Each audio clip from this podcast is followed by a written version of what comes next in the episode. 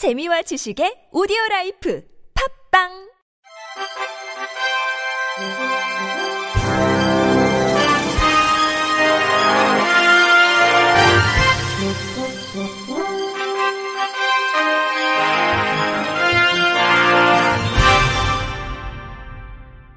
청취자 여러분 안녕하십니까? 4월 6일 목요일 KBRC 뉴스입니다. 국내 최초의 장애인 기업인 정립전자가 경영 여건 악화로 결국 문을 닫게 됐습니다. 정립전자는 1989년부터 국내 최대 규모의 장애인 근로사업장으로 운영되며 한때는 삼성전자에 제품을 납품하며 경영 상황이 좋았으나 대규모 투자 실패와 임금 체불 문제 등으로 위기를 겪었습니다.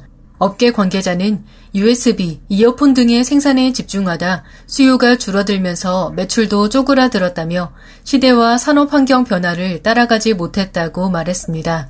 지난 2015년에는 전 대표가 장애인의 자활을 지원하는 법을 악용해 300억 원대의 부정 수익을 챙긴 것으로 적발돼 타격을 입어 이후 경영진 교체와 사업 구조 변화 등을 통해 수익 개선을 꾀했지만 역부족이었습니다. 정립전자의 관리감독 권한이 있는 서울시는 폐업에 따라 근로장애인들이 일터를 잃지 않도록 지원한다는 방침입니다. 서울시 복지정책실 관계자는 근로장애인들이 다른 작업장에서 일을 계속하게 한다든지 등 후속 대책은 세부적으로 준비되어 있다면서 완전히 폐업한 뒤에도 해당 시설이 장애인을 위해 운영될 수 있도록 다양한 방안을 검토하고 있다고 말했습니다. 한국장애인 재활협회가 장애청년 해외연수 프로그램 장애청년 드림팀 6대륙에 도전하다 18기를 모집합니다.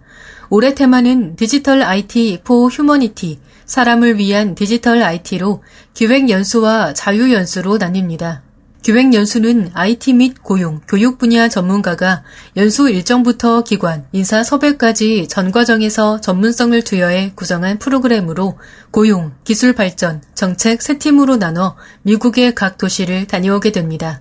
청년들은 연수 내용을 확인 후 희망하는 프로그램에 개인별로 지원하며 팀당 장애 청년, 비장애 청년 50% 비율로 총 8명 내외로 구성됩니다. 자유연수는 청년이 주체가 돼 연수 계획부터 기관 및 인사섭외, 현지 연수까지 국가의 제한 없이 자유롭게 해외의 장애 이슈에 도전합니다. 지원 시부터 장애 청년 1명, 비장애 청년 1명이 팀을 이뤄 참여가 가능하며 총 4팀을 선발할 예정입니다.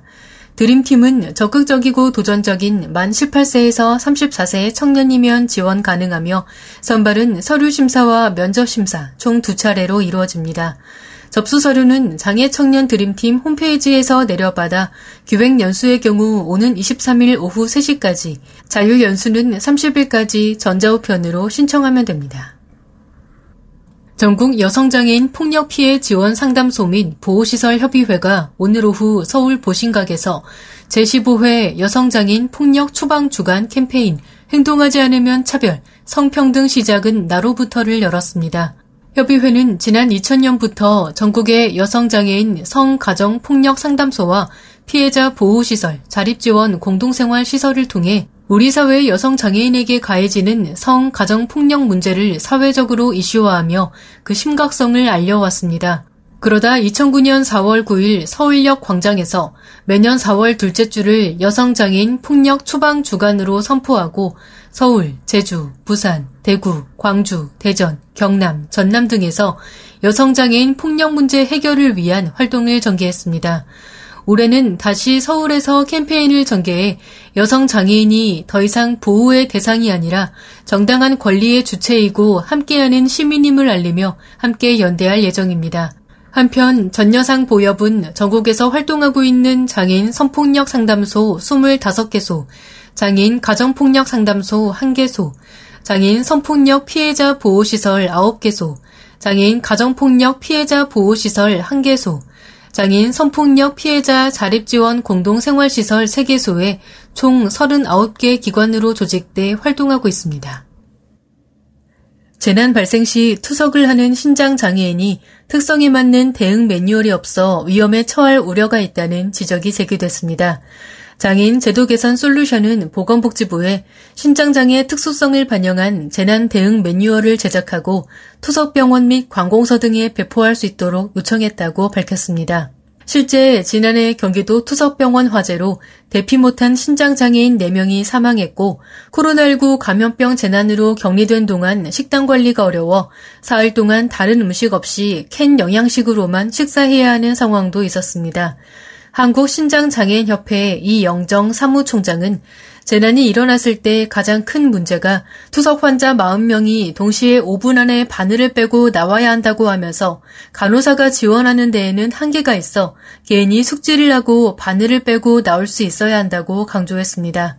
솔루션 관계자는 땅콩이나 바나나, 우유같이 칼륨이 풍부한 식품은 고칼륨 혈증을 유발해 사망에 이를 수 있기 때문이라면서 무엇보다 지속적으로 투석해줘야 생존할 수 있는데 재난 시 한 병원에 투석해야 하는 사람들이 몰려 지체되거나 거부당하는 일이 없어야 한다고 설명했습니다. 조성민 솔루션 위원은 맹점은 당사자가 스스로 움직여야 하는데 현 매뉴얼은 누군가가 도와줘야 한다며 당사자 중심으로 개편돼야 한다고 역설했습니다. 또 다른 솔루션 관계자는 신장 장애인은 당장 그 재난 상황을 벗어나기만 하면 되는 것이 아니다.